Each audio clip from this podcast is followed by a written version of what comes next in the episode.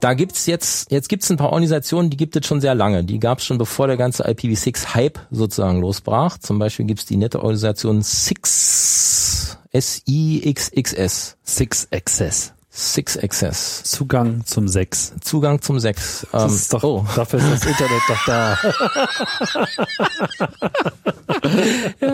okay, ja, ja, Zu interessant. Sex. Zugang zu Sex. zu Sex.